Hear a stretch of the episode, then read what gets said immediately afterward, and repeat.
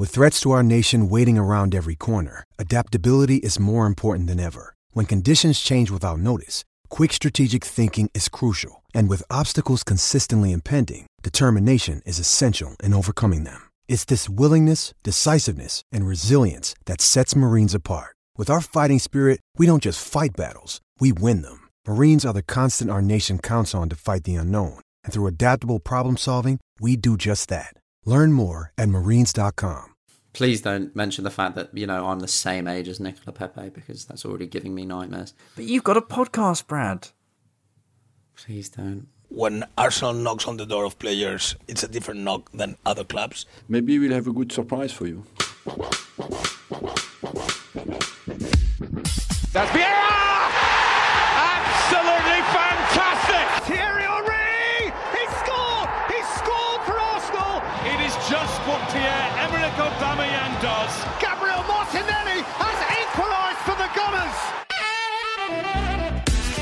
As a Frenchman whose bakery got broken into once said, the pain is gone.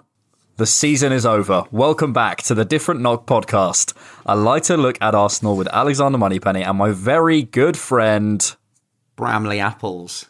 Eee, skirt. It's over.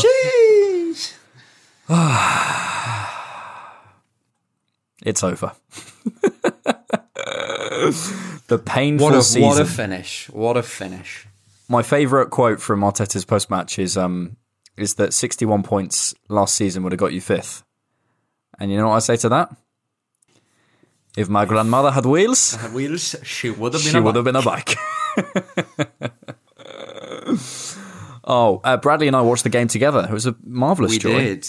You know, um, uh, restrictions relaxing. We played football on Saturday. Got to get together and watch the game oh, today. it was a Oh, let a me tell you, listeners. afternoon. Bradley was electric in goal. electric.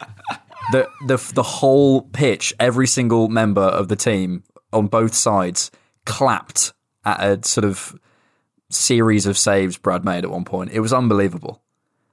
Mate, What a hero. Absolutely, mate. I've got one of those orange man of the match cards in FIFA at the moment for that performance. Sensation. We don't need David Raya. We don't need Andre Onana. We've got Bradley need me. Adams. Yeah, get me in there. Can't be worse. I can be. I can be very worse. Very like. It can happen. Uh, the season's over. Arsenal won 2 0 at the Emirates Stadium over Brighton. Uh, Yves Bissouma with a decent audition for his uh, new club. I think we'll let him in, don't you? an agent Pepe uh, at the end there. Yeah, let's start on that. So I, I actually think that's really significant. I've never seen a player who is. I mean, and don't let's not kid ourselves. Bissouma knows there's links. If you're on the on the pitch with the guy who's just scored both goals in front of the cameras, chatting openly, looking up and around the stadium, it's like he's giving him a tour. He was giving him the Emirates tour, which is by- which is quite good by the way. Um, if you haven't done it, uh, it, it felt like quite a moment to me. Yeah, it. I think yeah, it's like you say, isn't it? I don't think that they'll be um, too. Uh, Bissouma will know that there's links. Uh, sorry, I was just checking his stats. He also had the most tackles today, um, which I think is you know, I, I thought he, Bissouma was very very good, but I, I it, Excellent. I think you've seen it. There's probably a few times in history that you could probably see it. Like I can remember, and to varying degrees. I remember the Barcelona squad before Cesc left for Barca, putting a Barcelona top during I think when they won the Euros on him. Yeah. Uh, which at the time I obviously found massively disrespectful because you're like, well, he's he's still a still an Arsenal player, but um, you know, it always seems that those kind of moments bear fruit, and it's it's no surprise that we've we've heard talk already of something like a 30, 35 million pound bid. Uh, and I think this game is almost a perfect example of why we're in for a player like him. Yeah, four tackles, one interception, two clearances, one block shot, shot uh, committed one foul. He blocked Sainsbury's. Uh, had a shot, was fouled twice, um, was dispossessed three times. Passing wise, he uh, you know he's got a ninety two percent pass accuracy, two accurate long balls, forty passes. and for somebody who isn't the metronome of that Brighton team, like fantastic statistics He's so and good, and also what I physical presence and burst. Yeah, what I enjoy is he drops um, and kind of plays. You know how Elneny when he when he plays kind of almost sits between our two centre backs. He does Yeah. that for Brighton, and he's quick. He gets up and down the pitch, and also those tackles and those interceptions. If you go back and watch the game, they're all at crucial times. They're crucial interceptions. yeah. There was one uh, in their box, I think, against Pepe, where he just he steals it exactly the right moment. He's he's excellent, mate. He's absolutely excellent. It would be. I, I think it's sens- It's a sensational piece of business if we pull it off, and I really hope we do. Um, we've Brad. we'll obviously come on to certain what. Let, let's just hope he eaves Brighton. Get it? Like leaves. I think we should move on from there. Maybe. Maybe we'll leave that. Um, other sort of sort of bum fluff around the game. Um, bum fluff. Top form I'm just giddy having form. seen you, Brad. That's it. Um, the Oh, yeah, Josh Kroenke was there uh, with Hmm. Tim Lewis, who let's just not go into that man's hairline. Um, in the post match, Arteta was asked about Josh Kroenke uh, being there. He said, Josh Kroenke was here today. What did he say to you? He said the same that he says every time we're on the phone. He's very supportive, very passionate about the club. He wants to take the club to a different level. That's the ambition. That's why he's here. David Ornstein also um, tweeting about basically it was the first time since early 2020 he's been here. Supposedly spoke to the first team squad yesterday. It's significant. I don't know how significant, but it's significant that he was there and significant that he wanted to be prominent. He wasn't hiding. Quite hard to hide in a stadium with 200 No Sky cameras there, but you know, yeah. Uh, I, I mean, I think a lot of those. I think some of those comments are bullshit as well, because I guarantee you that not every time Mikel Arteta and Josh Kroenke talks does he roll out the PR line of "I want to take this club to the next level." do you know? Do you know what I mean? Like, sh- that's not the thing you're telling Mikel, is it? That's that's that's like class. It's like what happened with this whole you know Bruno Maslotti thing, and no surprise, the day after we've not renewed his contract, there's a story in the AFC program where Tierney's talking up the other other physios, like PRFC out in full force. But um, What a I- cynic. I no, well, I, I don't. I, I have no, I have no problem. I just think, look, we uh, we will see what happens with the Cron- with what the Kroenkes do this summer. We'll see. You know, I, for too long, I have um, spoon fed myself and ate up the absolute rancid shite we've been fed from from the owners of this club about you know we've got a war chest of 200 million we're moving to the emirates to compete with bayern munich and real madrid we're only selling players now so that we can you know build a strong foundation for the future we are selling players not because we financially have to but because it's a it's a club that and all of this other fucking nonsense that we've been fed over the last 15 years that you know, they have taken us to a different level. They've taken us from being Premier League winners and constantly in the Champions League to being eighth. So, job done, Kroenke. Yeah. Fuck off. And actions actions speak louder than words. Yeah, I, I understand that. So I we'll just see think what hap- we'll see what happens this summer.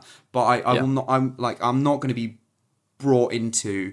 I'm not. Yeah. It's like it's like that whole thing Oh, in the he's fucking come. Avengers. Thanks for coming. Yeah. yeah, like it's like that whole thing in Avengers when like um spoiler, I mean this film's been out for 2 years, but fucking skip ahead if you haven't seen the last Oh, I haven't Avengers seen it, Brad. films. Don't you? Ah, la la la la la. You say it, but Oh, I'll- I I'll won't just say it. I won't say it then. No, no, there's, a there's there's basically a certain moment in the film where one of the characters says the line, "Don't give me hope," and I, I like I'm not going to be brought into this whole idea of like false hope, thinking that we're going to go out and revolution. I know this is going to take time, but I don't hmm. believe that the Kroenkes will ever take us where we need to be because all we need to be is profitable, and for that to happen, we just need to be in the Champions League. We don't have to win the Champions League. We don't have to win the Premier League. You know. So they'll take us as far as they can until they can withdraw their financial support, and it'll, it'll just be the same story again and again and again. And that's happened with every single one of their franchises. I know we've delved into this conversation, but like, there's there's no surprise that they are renowned in the US for having just borderline fodder when it comes to like places in the league. Then they, you know, so fuck the Kroenkes, mate. That will always be my opinion of them. Thanks so much for listening to the Different Knock podcast. That's the. You turned up to your hope. football club's game. It's the hope that kills you, Brad. and you have none. I have fucking none when it comes to those wankers. I have a bit. Listen, you know, it's significant that they're, as I say, but anyway. Um, so uh, also other bum fluff. I'm, I'm going to roll with it. Other bum fluff around uh, the game. Uh, Arteta answering a question about Odegaard in his post match about uh, Yeah. basically saying he wants to speak to Real Madrid, which is indicating that we want to sign him on a perm- permanent. I think that was always the decision. I mean, pretty clear they were going to try and sign him on a permanent, but it's good to get confirmation. Basically saying, you know, he's adapted really well. Hopefully, we've given him as well the hope and the feeling that it could be a good place for him, which I think is basically the the biggest selling point we can do. Babe, we're not in Europe. We're uh, we're not successful. We're not competitive, but you will be on the pitch more, and you'll be important because, yeah. I just Um, think, yeah, I, I, I don't think it's likely to happen. I think with the rumours that Zidane's leaving Madrid, he'll probably end up staying. And if you're Odegaard, you're looking at it and going, I've just had a great six months in England. Well, not a great six months, but a decent positive- a six months in positive, England. You know, he's been on the pitch more and with the age of some certain members of that squad, you could easily see them shuffling a few pieces about and starting him more. So Mm. I think that one's going to be a difficult move to get done, but you know, I, I'd be all for it if it could get done. Yeah. Okay, well, let's get into it then, because Let's do uh, it. in terms of the results, Arsenal are eighth uh, Mm-hmm. with what is it, sixty-one points. We didn't have a St Totteringham's Day, unfortunately. Uh, Tottenham are in the Europa Conference League. I believe West Ham have a playoff and Leicester are in the Europa League, and then City, United, Liverpool, and Chelsea make top four. Um, we're not in Europe for the first time in 25 years, but I kind of th- th- there's something I feel about this is I that this care. kind of well, yeah, but like the thing is, we have a what what what would be known as a, a proud European history, or this idea that An you know we, we've been history within. we've know, been competitive in the top Yeah. European competitions for 25 years, and that's great. Why continue that? It, like we could arrange some mid-season friendlies, playing some random teams from the Spanish mm. Segun- Segunda division, and say we're in Europe.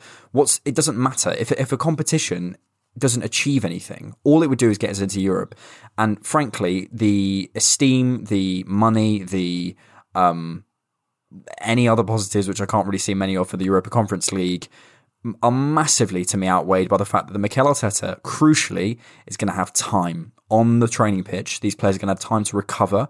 Players like Bukayo Saka are going to have less minutes in their legs. We're going to see more explosiveness. We're going to see more attack. I think we're going to see, um, and also crucially, in terms of judging Arteta, we're having this thing of, you know, get to January, see where he's at. This gives him basically, as long as he gets the investment in the summer, which it sounds like he will, nowhere to hide. This is because you could Yeah. go, oh, he had the conference league and then, the, you know, whatever. This gives him absolutely nowhere to hide. So I I I see a lot of positives in, in not being hundred in Europe. I I concur kind of entirely with that. You know, Almost like we chatted about this earlier and like, yeah, agreed. It is. Um, but we've seen when clubs like Leicester or West Ham or Wolves or Chelsea that kind of- season.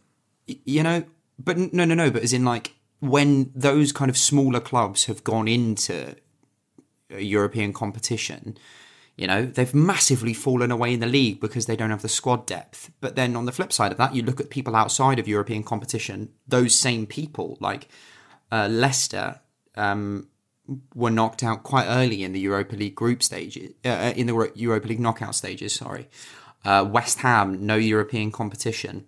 Um, Leeds, no European competition, you know, and they've had for their clubs what is a marvelous season. You know, Leeds were newly promoted and then ninth above Everton, who brought in James Rodriguez, Allan, and Doucouré, and everyone was talking about the fact that they quote unquote won the transfer window at one point. You were top know, after five games. You know, exactly. Um, so Chelsea, I'm pretty sure Chelsea won the league the season that they weren't in European competition. Yeah, that's what I was referring Um, to. Yeah. So it's massive. It's massive qualities for that, and I think like here's here's the argument that you can make for European competition is the finances. You go, oh well, being in Europe means that you you you get more money and you have the chance to play for more money and this and that. And I think that I want to really It's boil negligible. down that argument. It's Wait, uh, really yeah, negligible. exactly. And I really want to boil uh, boil that argument down for for just a few seconds and say if you take Europe's premier competition, the Champions League, the winner of the Champions League gets a third of the money that are newly promoted, then the if if you win the championship playoff final, you get three times, I think, more money than the people that win the Champions League. All right, and it's in the hundreds of millions. Right. I think when you look at that and you go, oh, you know what, Arsenal they they they could use that money. We have an owner that's worth 8.4 billion US dollars. It's nothing in comparison to the net worth that is hoarded by the people that own this club. Do not get it twisted that, okay, um, wage bill wise and maybe FFP wise, because we're not generating as much revenue from having those extra match days and having the extra sponsorships or the extra TV money and all of that kind of stuff, that will hurt Arsenal.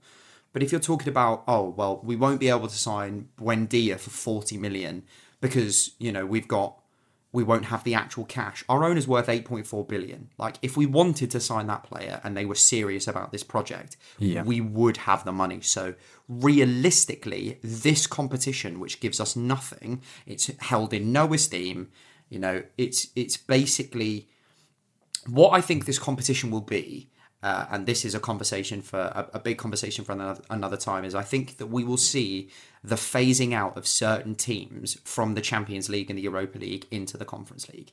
You'll see people like Dinamo Zagreb and the Croatian League, the, the winners from that league will only start getting either Europa League or Conference League football, and they will start to distribute the places for the Champions League in a way that is more fair and beneficial. Because, for example, the conversation that we had after the ESL, why should Leicester, who have come fifth in what is known as the hardest league in the world, be punished when Dinamo Zagreb can win their league and be in the Champions League. But hmm. I think that that's what this league will become is the cannon fodder for the clubs that still deserve to play in Europe because they've won their domestic divisions, but their domestic divisions kind of Yeah, the Alongside aren't as good. strong enough. Um, so I, I have no problem. The uh, uh, and we said, and I, I think you know it's important to say. We said before the match, we wanted Everton to win today and Spurs to lose, and us to win, so that we could come above Spurs and um, not get the Conference League. So seeing as Everton lost, I would rather Spurs come above us and have those extra midweek games and tire themselves out and be shit in the league again next season because the most important thing for us, if we can get it, is Champions League football next season. And any new manager at Spurs is going to come in and try and win those conference games because they're trying to impress. No trophy. I think something something to look at with the Europa League. So this is the Europa League. This isn't even the Conference League. The maximum amount of money you can get from the Europa League winning the competition is 15 million euros. Two places, you bump up two places in the league, you get 15 million pounds. Yeah. You, if you, for example, if you if you win the group, you get a million euros. And listen, obviously, I'm saying a million euros, and that's a million euros, right? But think of the the scale it and put it in the context of the conversations that you were just having about Kroenke and the money he has. If if they're serious, it shouldn't matter. And, and I think the billion is a, and the is a is is a billion a thousand million or a Yeah, hundred yeah. million. A So a billion is a thousand million. So Kroenke has eight. It has ah, what is it like a few moments later. thousand, eight thousand four hundred, eight thousand four hundred million pounds. Yeah. So he has eight. Like it's his wealth is eight thousand four hundred times that. So it does like realistically, financially, if you and obviously look, I'm not an It's idiot. not the as simple reason as that billionaires are assets the reason whatever, billionaires but are billionaires is it's not it's not liquid cash because you know none of them hold liquid cash. Um, but you know it's it's The business of sport with Bradley Adams. just- well, well, it's Yeah. not even that. It's just like fucking billionaires are billionaires because they hoard generational wealth and all that kind of wanky shite in economics. But um, it means nothing. The the money aspect means nothing. Okay, it might hurt us in it when it comes to FFP, when it comes to players' wages, but you know, hopefully we're getting out a lot of the players that are on ridiculously sized wages for who they are. Yeah. You know, Granit Xhaka think- being on something like a hundred a hundred grand a week or more is is ridiculous for the quality of player he is. I think you I think you hit the nail on the head with the the clarity of if they're serious about this project, if they're serious about investing, and I've said it many It times, matter. they're a business if our business is currently costing them money, so they will invest, and I agree with you, they'll invest to the point where it becomes a profitable business again. I'm hoping that means they'll they'll, well, I'm hoping they'll continue, but listen, who knows? But but the point being that, yeah, I think that the the main main headline here is it doesn't matter whether you have Conference League, and it massively, for me, massively, uh, not being in it outweighs the the benefits of being in it. Um, Absolutely. Okay, let's get on to the game quickly because there was a football game apparently. Uh, fans were back, ten thousand fans in the Emirates. Sensational. Unbelievable, unbelievable. So nice and just nice to get that thing. You know, when a player has the ball about thirty yards out and everyone goes shoot. Missed it so much. And in fairness, Oh, the it. first kind of couple of minutes of the of the match, which you missed, um, and the Yeah, was I like- was, the district line fucked me over. um, yeah, uh, what was I going to say? Yes, uh, it, fe- it felt more urgent, and it felt as though we were playing for something. There was some urgency. There was more shots. Felt like some more chances. Rob Holding had a decent chance at one point. Um, I think Gabriel, Gabriel had hit the bar. decent, and that was all kind of in the first sort of half an hour or 15, so. But yeah. but yeah, I, I did feel the difference of the fans, and you just think with sixty thousand fans back in, how much, how different could certain It's games just have how been this different season? football's going to be. You know, Yeah. Again, it's just gonna it's gonna be a completely different experience, especially as you know a, a watcher behind a screen.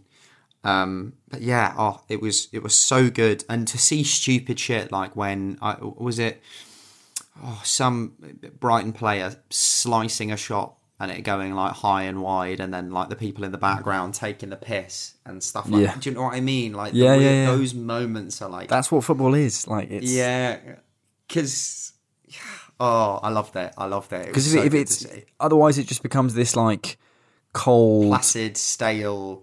Thing that you know is played in a vacuum and is just like, well, we could all do And it, this. it gets to a point where you, you have to be really interested in the actual game itself as like almost a theory based game and tactics and statistics and all of these things when you haven't got that atmosphere and environment because it, it becomes less of art. Because I know a lot of people and a lot of football fans, and this is no disrespect to them, that go to football for the atmosphere and the experience and Yeah. how it feels on a match And day. the day out. And I think that yeah, a hundred percent.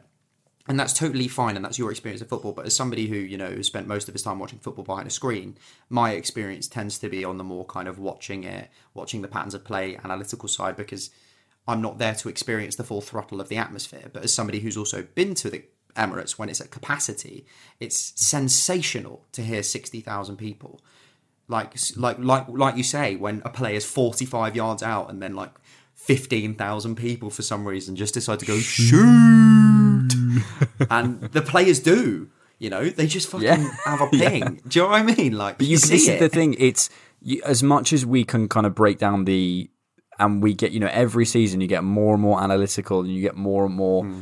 The data driven becomes further, and you but you can't rule out the fact there are sixty thousand people watching you. That's a com- that you Oh. can't pretend that's not a different element. Do you know what I mean? You can't Yeah. pretend that that doesn't affect things, doesn't affect decisions, doesn't affect whether you run that extra five yards. Of course it does, and it's so great to have it back. Not only for football in general, but for us. I think we've missed our fans as as everyone has, I'm sure. But I think for a specifically for a young team, a, t- a team struggling with confidence, a team that at times this season have been uh, have struggled with concentration. I think fans will help us a lot, um, and just keep us uh, keep the, the the the the what's the word like the pot boiling. That's such a shit analogy, Alex. Shut up. Um, but yeah, no, like you know, you know what I mean. Like the the the it just it just keeps us going, and it's yeah. To me, it's it's it's come far too late, but finally it's come. Um, um, um, um, um, um, and there's not loads on the game. We were fairly in charge. Um, Gabriel and Tierney both had sensational moments of defending. You know, Gabriel Yeah. keeping up with I don't know, uh, was it McAllister maybe or Connolly holding him up, and then I think you it was know, first half, so not Connolly. Yeah. uh, and um, then Tierney two on one sensationally Oh, yeah. marshals the play so that he it then takes away the option of the pass pretty much, and then tackles. So yeah, Yeah, um, it, it reminded me of that. you know, Aubameyang not moving, you know, like we were having a conversation about how everything in football just comes from movement, and Aubameyang just again like it, it, it like the I think the like just the words that come to mind are like placid and just Yeah, I think really ineffective. there, there's there's something that probably encapsulates those two moments, looking back and going forward, in in so much as what Tierney did was intelligent, and Aubameyang and the the lack of intelligence that Aubameyang's showing at the other end at the moment for me.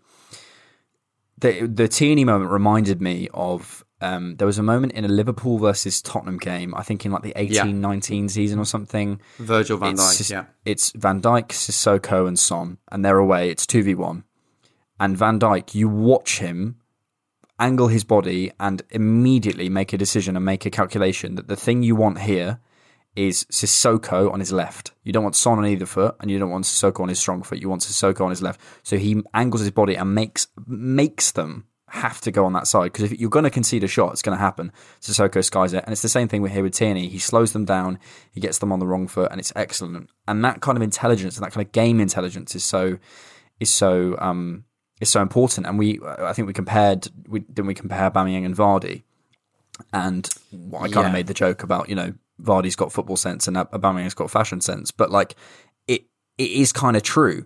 There's a moment where Odegaard has the ball centrally. There's two defenders, and Aubameyang makes basically a left to right run across the goal into uh, two defenders I- into both defenders. Yeah, and it pulls them over. Aubameyang shut off. It means that Odegaard basically is looking for that ball and there's no one there, so he wastes some time. Someone's able to close him down, and the game goes. A, an intelligent striker. I wish I could be like Jamie Carragher. He'd be like there, but an intelligent striker there. runs the other way, it, or runs Yeah. out. Because what what would happen then is you you either get you either commit a defender and there's some space for Odegaard to have a shot, or the defender doesn't go with you and Aubameyang's free. It's mm-hmm. it's stuff like that that you see as a fan and you go, there's such a lack of forethought at the moment for Aubameyang. And I think actually there was a moment as well where he was played through a couple of times where he just he didn't have any pace. I see moments, you know, sort of like Pukki and Buendia. If we get Buendia, I can see Aubameyang getting on the end of some nice long uh, long passes, but I don't see that that breakneck speed anymore. I don't see that no. blisteringly quick, in, intelligent decision making. I don't know what it is. I don't want to just that assume it's the age curve, but you know, I think it's with this, but with with the speed thing at the moment as well. I think that that's probably still a bit of a hangover from the malaria issues and everything. But that, and we, um, I think I mentioned this about the Crystal Palace game. There are just moments where, if he commits to a run at the back post, and it doesn't even have to be a sprint, just a light jog to the back post, he would have had a tap in in that game. And it, it's kind of moments like that that make you question. I don't think it's questioning his ability. I think it's starting to question his desire because there is a reason this man, you know, has won the Golden Boot in this country and, you know, won the Golden Boot in Germany. He is a great footballer, but there seems to be something off with him at the moment. And the more I look at it, the more I think that without that pace, there's a big issue because sometimes, like you, we've you just explained, he makes the wrong decisions. But even then, when he's in the right place with the decision pretty much made for him, like that run at the back post against Palace is Sunday League level. Like a Sunday League striker would be at the back post, would just jog at that back post. And he's not making the decision to do it. It makes me question is it commitment? Is it something along those lines? Is it something else that we've kind of, or that we're missing almost?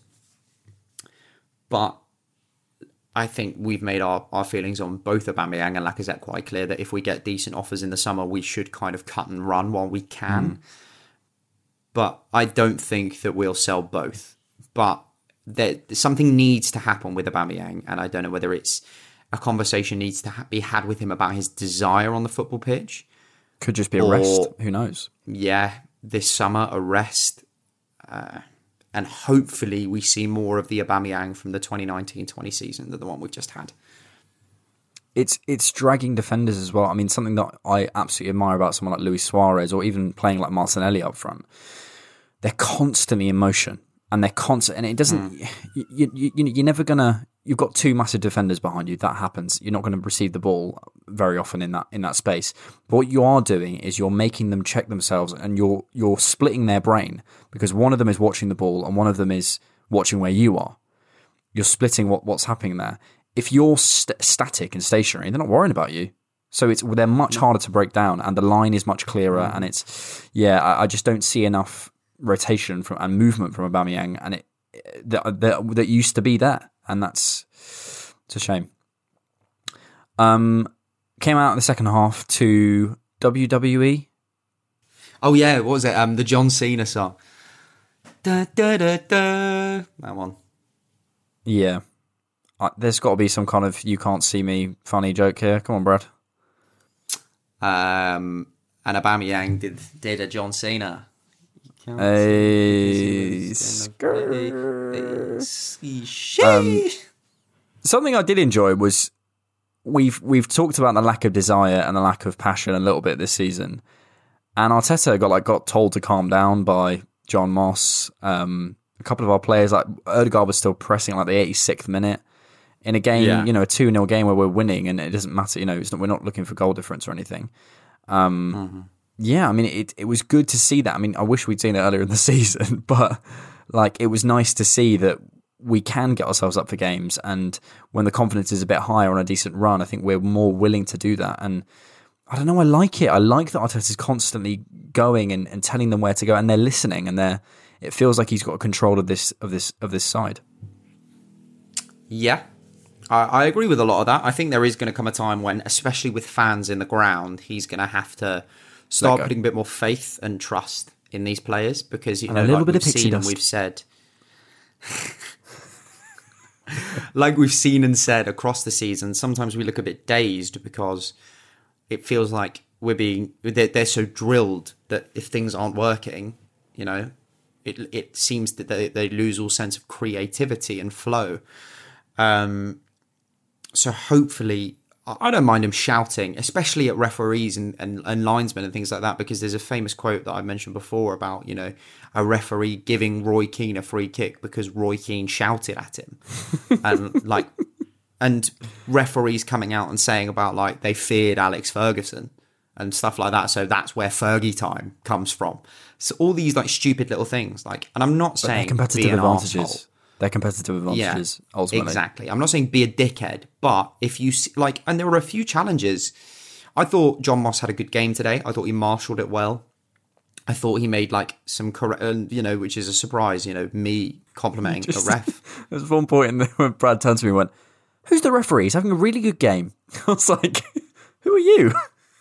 Yeah, but do you know? I think that's the thing. Is, is it's so nice to see. Do you know what I mean? Like it's Yeah. it's. I'm so I. I'm almost like people talk, to say this about VAR that you know they're stopping celebrating because they're expectant of it to go. I'm expectant of a referee to make a mistake, you know, a big one. I'm waiting for it half the time. What was nice was to just see a ref really professionally marshal a, a game, and there were a few moments like there was a late challenge from Partey that you could argue could just stretch over into a yellow card, but you know just gave him a talking to. It was first mm. foul, first challenge. You know, made the right decision, and I think that it was you know dealt with very well, and that is a big positive from from this game especially. And I think it, it shows what decent refereeing can do in this country. Just allow a game to happen and and not be almost the main story of it. I don't, I don't want to talk about this now, but I did watch the two playoffs, and refereeing in the playoffs was really, really good. I wonder if it's about moving people up and down the leagues a bit more. I think people get a bit comfortable. Um, another thing I noticed was about the defending. I, th- I thought we were a lot more front footed. There's, again, I've, I've referenced this a few times on the podcast, but Jamie Carragher does some brilliant analysis of Chelsea's defending, front footed, not allowing the space to be to be to be clear, to turn on the half turn or anything like that. Um, Gabriel and Holding were doing really well with that. And then we should talk about Nicolas Pepe. I mean, I, I've Two literally got him written goals. down. Um, he's got our most. Uh, he's got our most uh, direct goal contributions this season with 16 goals and five assists. Uh, he in the Premier League now with 10 goals has more goals than Havertz, Pulisic, and Ziyech combined. Um, just sens- sensational. Four goals in two games. Like It's also not just up front. Nicolas Pepe made more ball recoveries, nine, interceptions, two, and shots, four, than any other Arsenal player versus Brighton today. He's all over the pitch. Something switched. Something has switched. You watch him, you never see if if if the camera is trained on Arsenal's goal, the fact that you're seeing Nicolas Pepe on your on your screen, that's new. That that hasn't happened before. We haven't seen the level of involvement of Pepe defensively that we have now, and he's I don't know whether he's fitter, he's more agile, but the but the person that we're seeing now in his mid twenties, I think he's going to explode next season. And those two goals were amazing. I mean, truly amazing. Um, so about the- sensationally well, like brilliantly well taken as well. You know, the first one, uh, an, a, a peach of a volley on his right foot with a brilliant ball from Chambers that does the defenders. Because I think one thing that will start to help Pepe is that everyone believes, and I, I still I think he is, but that he is so one-footed. And so you watch it all the time, and you see this with a lot of kind of left-footed players. Is they only mark the left foot.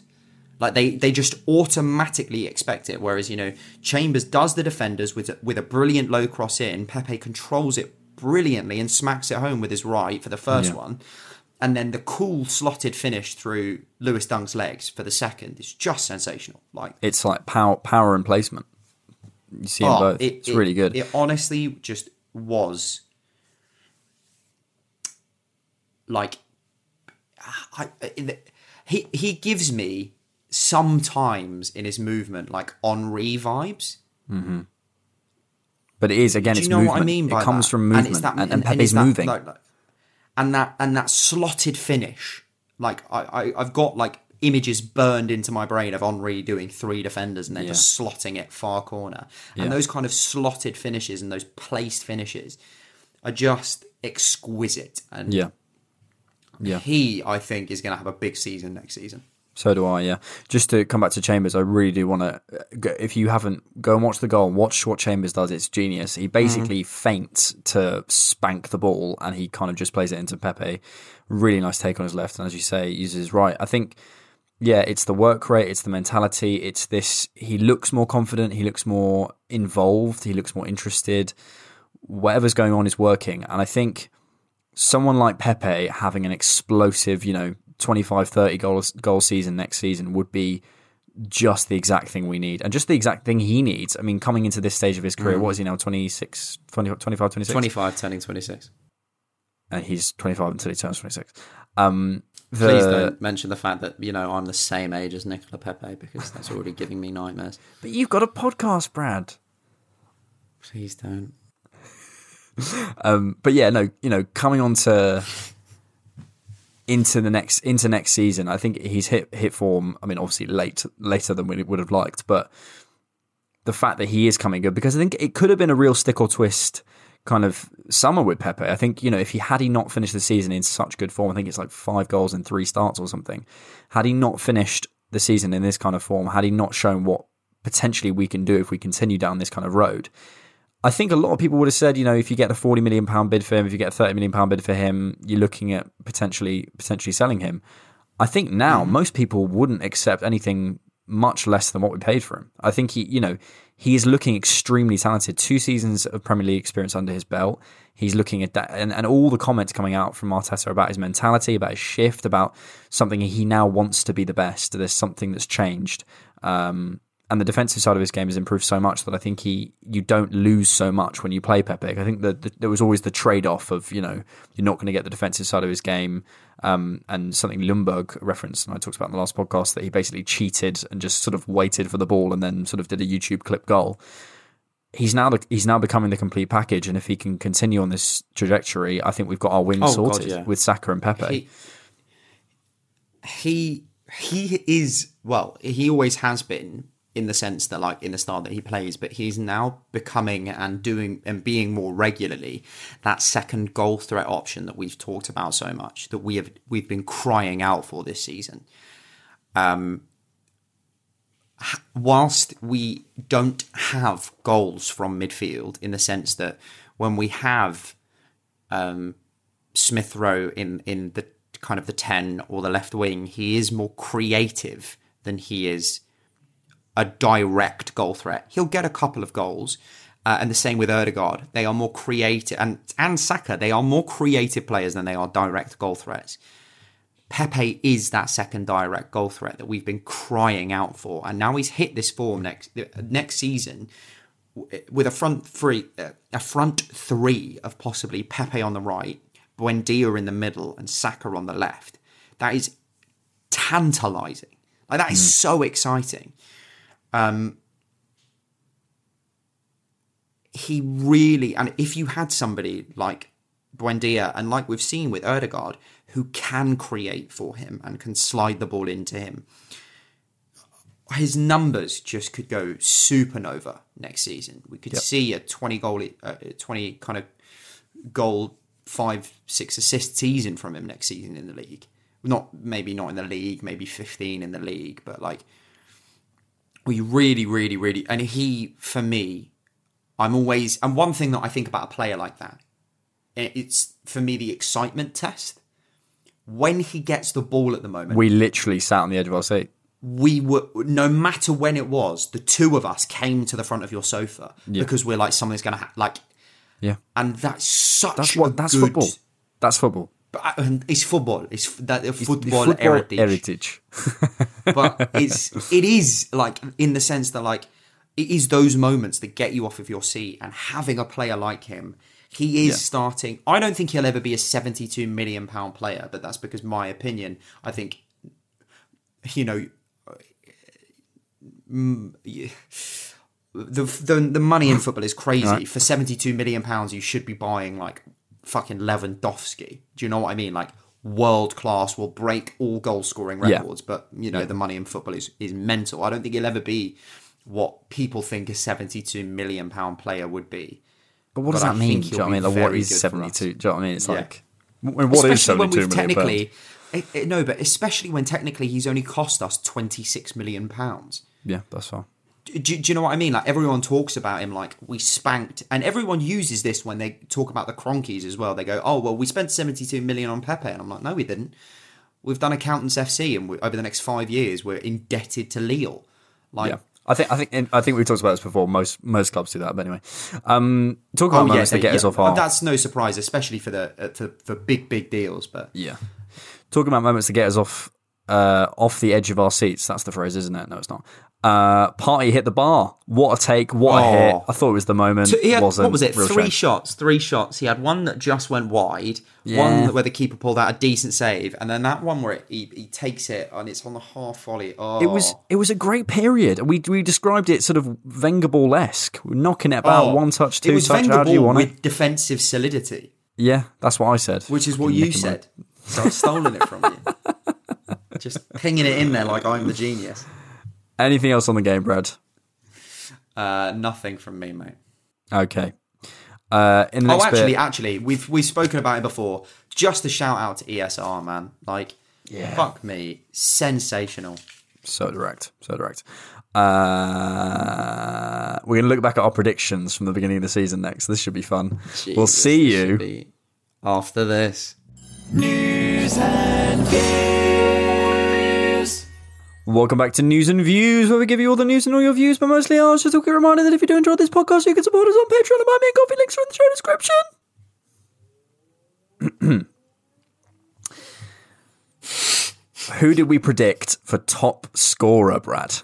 This was in the episode number five. If you want to go back to episode number five, we were in our podcasting infancy, and we had an episode with Gunnar Punner, uh, JB at Gunnar Punner on, uh, at Gunnar Punner, Gunnar Punner on Twitter. Um, Took the piss and- out me for it, and then you fucked it, you dickhead. That's how this podcast goes, bro. Um, we had an episode with Gunnar Punner where we predicted top scorer, second highest scorer, um, most assists, league position, trophies, flop of the season, and young player of the season. So let's have a look back. Who did we say, Bradley, for top scorer of the season? I think I would have said Aubameyang. We Probably. all said Aubameyang. Uh, it was in fact Lacazette with 17 goals. Notably, by the way, um, that Balogun, I appreciate this is massively swayed. Minutes per goal, 38.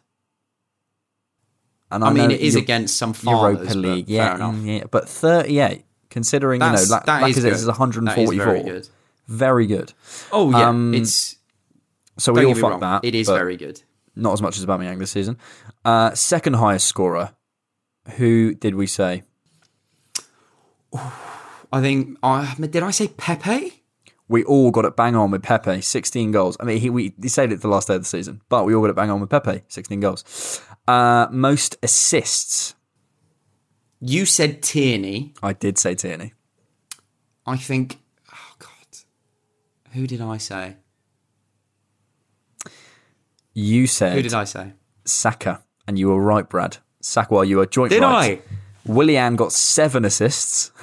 Smith Rowe got seven assists, and Saka got seven assists. Tierney got four, so my rogue shout was wrong. But I will say this. If he'd been fit, if Yeah, been I think he probably would've- That's, there's a big caveat to that because if he had been fit, we would have seen a lot more from Tierney this season. yeah, absolutely, absolutely. Um, okay, league position. Uh, This I think I said fourth. maybe. Optimistic. I think I said fourth. I said fourth. You said fifth. In fairness, I did caveat it. I did, Did I? say, um, I did say with signings, and I said with multiple signings, and we only signed Partey. But I, I think I was fairly optimistic. There's a theme here. I was massively optimistic. Oh mate, so was I. I, I think I, there was so much optimism around Arsenal. Yeah, you know, fans were when, when we beat Fulham three 0 were singing like "We want our, we've got our Arsenal back." So there was a massive amount of, um, oh god, what's the word? There was a massive, massive amount of of hope and um, and positivity moving into this, and season. understandably, post FA which Cup, is why with some good signings. the yeah, but and, and this is why you know the first half of the season hurt so much because we were shit. Yeah, hundred percent. Uh, trophies. What do you reckon? I did I say we wouldn't get any? we all basically said Europa League, we'd throw it all at the Europa League and get a run. No one said we'd win anything, but we all said we think essentially we'd get a Europa League run. Which, It's you not bad. is we pretty did much, semi-finals. yeah, essentially. Uh, flop of the season.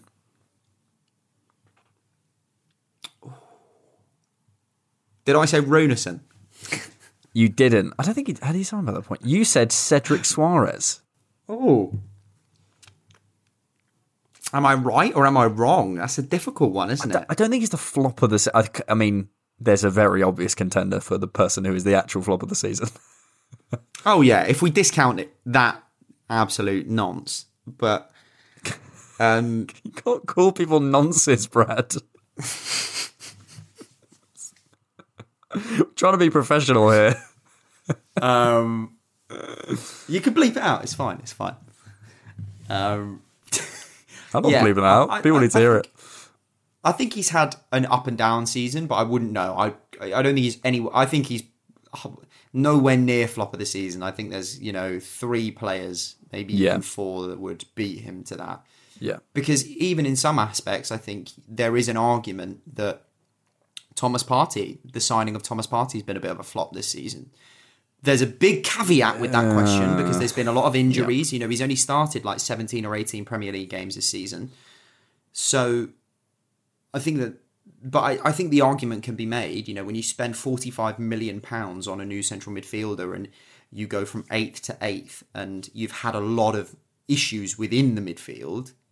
You know, there's there's a big question mark. But I think when you consider the injuries, the fitness issues, all of these things, for me, I wouldn't call him a flop. I'm just saying I think that there is an argument that could be made. Yeah. Yeah. Uh, I said Pablo Mari. Only because I thought he would uh, he wouldn't play. I thought he would be a complete backup to Gabriel. I thought Gabriel would play basically every game this season and be dovetailing in with Saliba and stuff, but how fucking wrong was I? Um, and finally, young player of the season.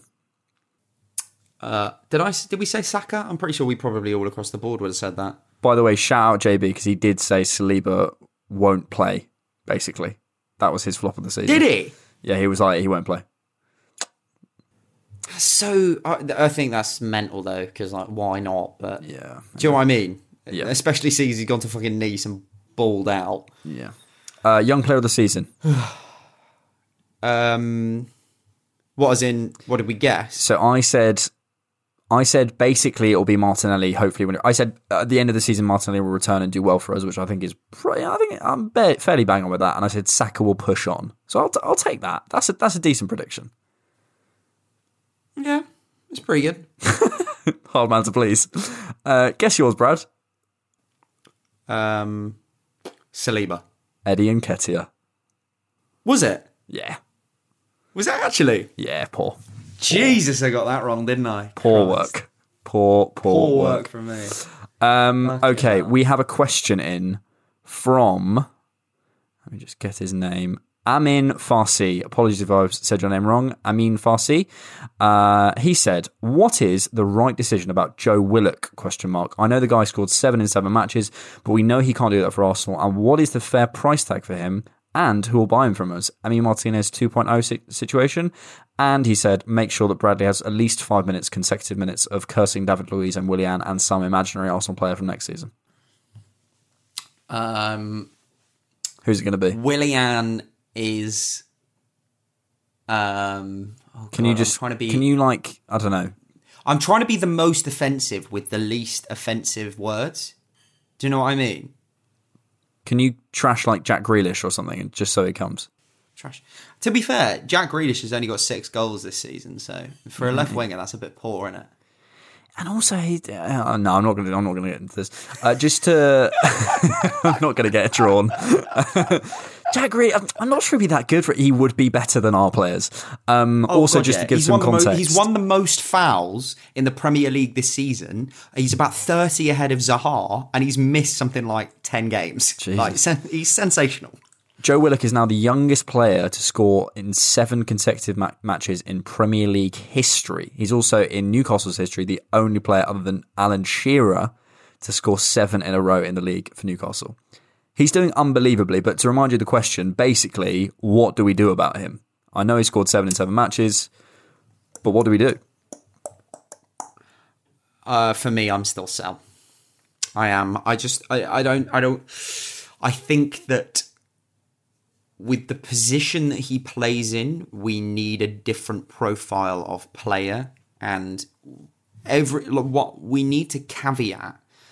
Joe Willock is doing well for Newcastle because of their style of play, not because he has unlocked this level of his game that you know we'd never seen before. It's it's because he's transitioned into a club uh, to a club and gone out to Newcastle where they burst down the field when given the option.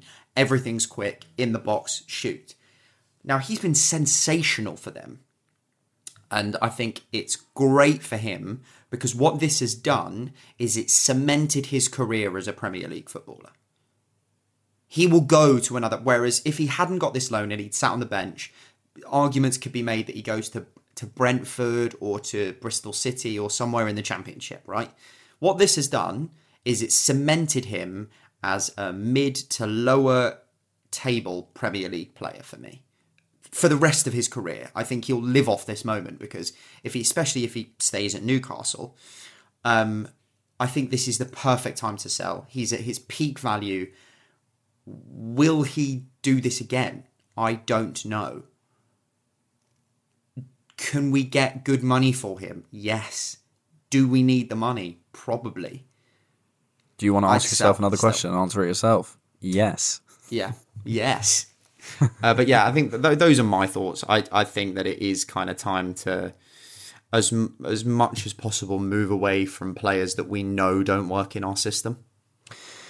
Yeah, here's where I'm at on it. I think he's done incredibly well, and fair play to him because I think, as you say, he's massively adapted really well. Um, he's loved on Tyneside. I think he'll basically be a fan favourite from here on out. He sort of can do no wrong, I imagine, up there now.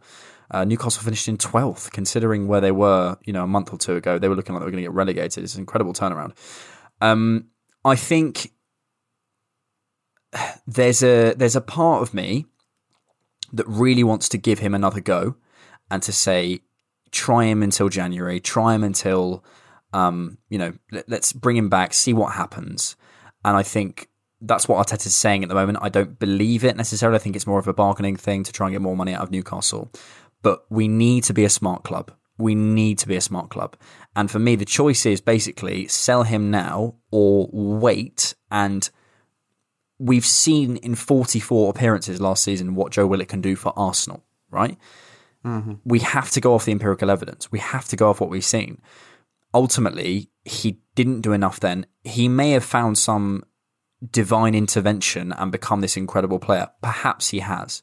So let's get a buyback clause. Let's get some. Let's get some. Let's be a smart club. Let's get a sell-on clause. Let's do something.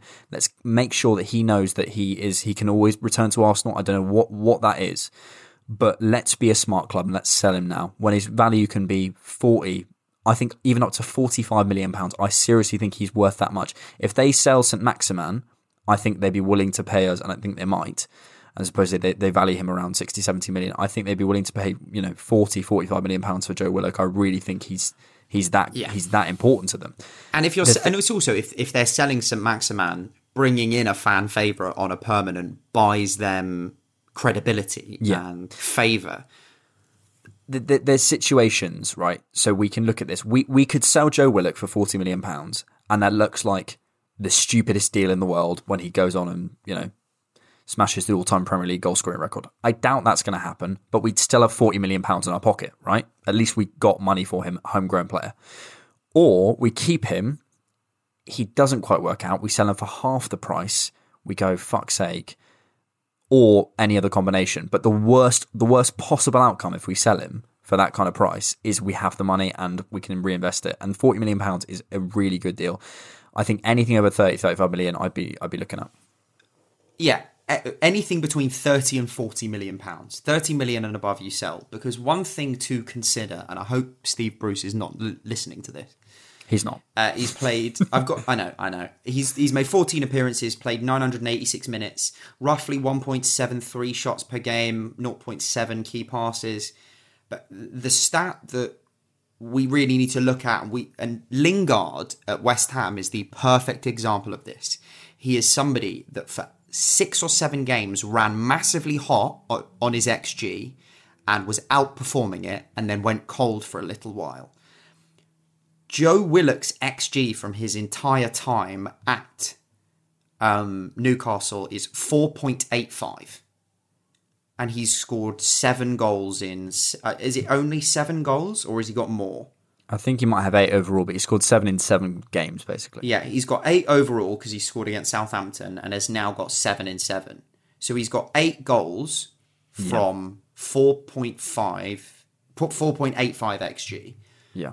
what we don't want to happen is now that the now that the season's over, Joe Willock is at the height of how he looks. He hmm. looks like a sensational, unplayable dart into the box midfielder. What we don't want to happen is bring him back and then he starts underperforming his XG. Yeah. We we should sell him while he is overperforming what the stats are telling us he's capable of doing. Yeah. Yeah.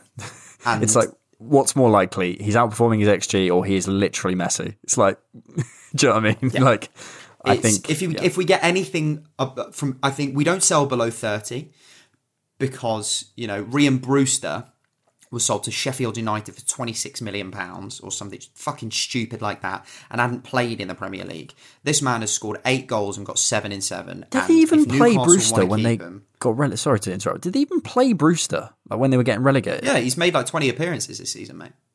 Has he started though? Yeah, I'm pretty sure. Oh, he did start today. Okay, I thought they weren't starting um, him. No, he mate, he didn't I, start think today. that they. He came on in the 79th minute. They played Jebbison in front of him He's played. He's played. He's made twelve starts today. today, all today. No, all, all today, yeah. Fucking Jesus. Well done, mate. Um, yeah, I just think it's time to sell anything 30 million and above. You fucking snap their hand off and tear up the receipt so they can't try and return him. Oh my god! I just realised Sheffield have Wes Foderingham. Who's Wes Foderingham? You don't talking about the Cech? No, we're talking about the Wes. Have you seen that video? No. It's Paolo Di Canio, and he. I'll play it, but he um There is no nothing wrong to change and a goalkeeper, especially if we don't talking about Cech. No, Have you? we're talking about Wes. He's talking about Wes Foderingham, and it's just the funniest thing I've ever heard. Um, yeah, hope that answers your question, uh, Twitter man, whose name I can't remember. Um, but yeah, Twitter bro. yeah, I think I, I think that's where that's where I sit as well. Maybe he's messy, and maybe we're making a huge mistake, but I feel as though it probably isn't the case. Uh, other bits of news: uh, Steve Bould and Bruno Mazziotti, the uh, physio, have been let go from the club. Steve Bould, 30 years of service. I completely, completely understand people's objections to this. I think it is, yeah, right, old Arsenal v new Arsenal, but I just want to say we don't know what's going on in the club. We just don't. All we can do is look at output and what happens on a football pitch. And ultimately, if the club believe this is the best thing to do, I can only look at experts. And someone like Georgie Bird on Twitter, who is an Arsenal youth expert, basically says that, he, that under 23 has been massively underperforming. Steve Bould Yeah. hasn't been inspiring them. They need to play some free flowing attacking football because they've got some excellent under 18s coming up, and they've just made the decision. And Mazziotti supposedly was only here for a year anyway. He Was only here for a year. He was only signed on for a year contract. So as much as we don't know the we don't know the logic behind bringing him in in the first place. The logic could have been we'll bring him in for 12 months to help. I think is it Jordan Reece that's just been promoted. yeah, but supposedly he's the guy. That's the that's the reason we've been fairly injury free this season. Yeah. So, but it, it could be that we've gone, we'll bring in this Mazziotti guy to help out for a year whilst Jordan Reece finds his feet, and then he can be let go. We don't know how long these things have been in the offing. There's also kind of reports that have come out that said that one of the reasons Mazziotti's been let go is because he um, has like he's very demanding and you know his methods are quite rigorous and and um, taxing and that he hasn't made particularly a lot of friends at Arsenal. Part of me hopes that isn't true because if he's the one getting these players back to fitness and they just don't like the way it's being done because it's hard work, they can piss off. But all what we have to remember is we we will, never know the kind of unadulterated truth of the And you need a cohesive So- backroom staff. Like you can't if there's one guy, it doesn't. As long as the results don't change, as long as you know we are getting players players back. If we look fitness, like idiots in 12 months and all of our players are injured, then then we can have a conversation about it. But I don't think that there's all- enough. This god Bruno I don't- Mazziotti. You know what I mean? Yeah, I just don't think that there's an there isn't enough empirical data to say Bruno Mazziotti has been the saviour of Arsenal's injury crisis this season. So Yeah. I said this. I said this on Twitter earlier. I bet if he was called Brian Mattocks and was bold, people wouldn't bother. He's just called oh Bruno. yeah, he is a very he's a very handsome man. Bruno Mazziotti, and he's very handsome and big. I think people are probably a little bit scared of him.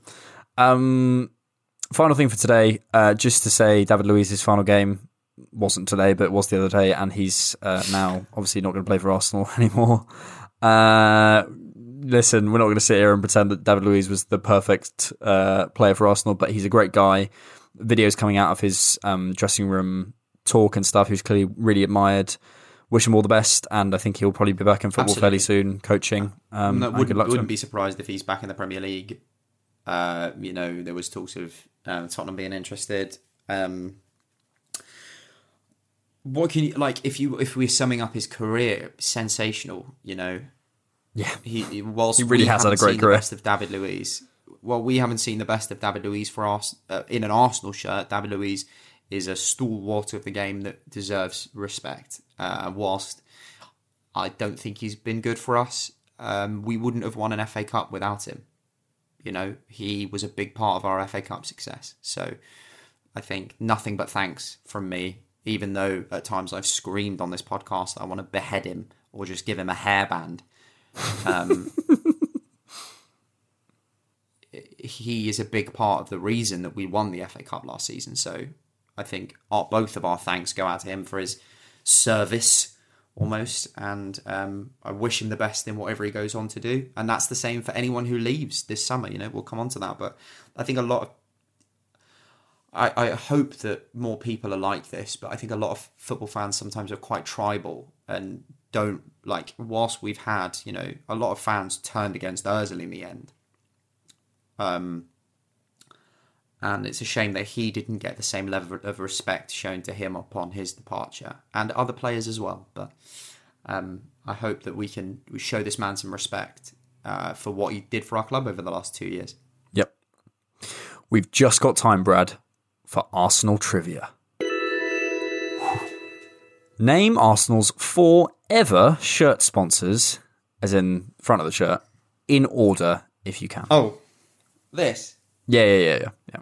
Oh fuck! I thought you were talking about the the makers. No, no, no, not the makers, as in the sponsors. Oh mate, uh, Fly Emirates. Yeah. O2. Yeah. Two more. Um, Come on, you got it. Fly Emirates O2. Think of like those early. Think of that Oh. gold kit in the 2001 2002 season. No, no, no, no. That's You shirt consider- sponsor. No, no, no. Okay. oh, sleeve Um, sponsor. Sorry. I'll give you them. JVC That's it. Fuck JVC. and Dreamcast Sega. Dreamcast, of Yeah, course. think of those kids. Think Ian Wright, Oh. mate. Think Ian Wright. Your question Oh, for next time, and next time we'll be doing a proper season review, big time season review, rating players, doing all sorts of stuff, chatting through the season. And Brad, you can finally, the squad building can just eke out of you. Oh, can squirt out of your boobs. Um, what is? Oh God, don't do that. Uh, what is the backstory to Gunnosaurus? What is the official backstory to Gunnosaurus? I'll give you a clue. It's something to do with Highbury. Uh, it's not really much of a clue. but- Really? Uh, there we go. Good pod, Brad. I feel like that went well. Yeah. Yeah. Enjoyed that Yeah. one, mate. Nice. It was. Um, yes. Uh, do you know what? It's been a good way to end the season. It It's has, been a, and it's we've been, in a good tough form. old season. We've, we, you know, we've won five and five. This is a great springboard, and I'm ironically back feeling positive about next season. And So- Willian has is has been nowhere to be found for the last few weeks. Oh, fucking sensational! A pleasure as always, Oh. Brad. Thank you so much for listening, everyone, and we will mine. see you Thanks, guys. on the next one with a nice little look back at the season. Cheers, guys. Enjoy. Bye bye. Cheers. Bye. Thank you so much for listening to the Different Knock podcast. Please hit subscribe or follow on whatever platform you're using. If you'd like to support the show, you can find us on Patreon and buymeacoffee.com, find us on Twitter at diffknock, and visit our website, thedifferentknock.com. Thanks.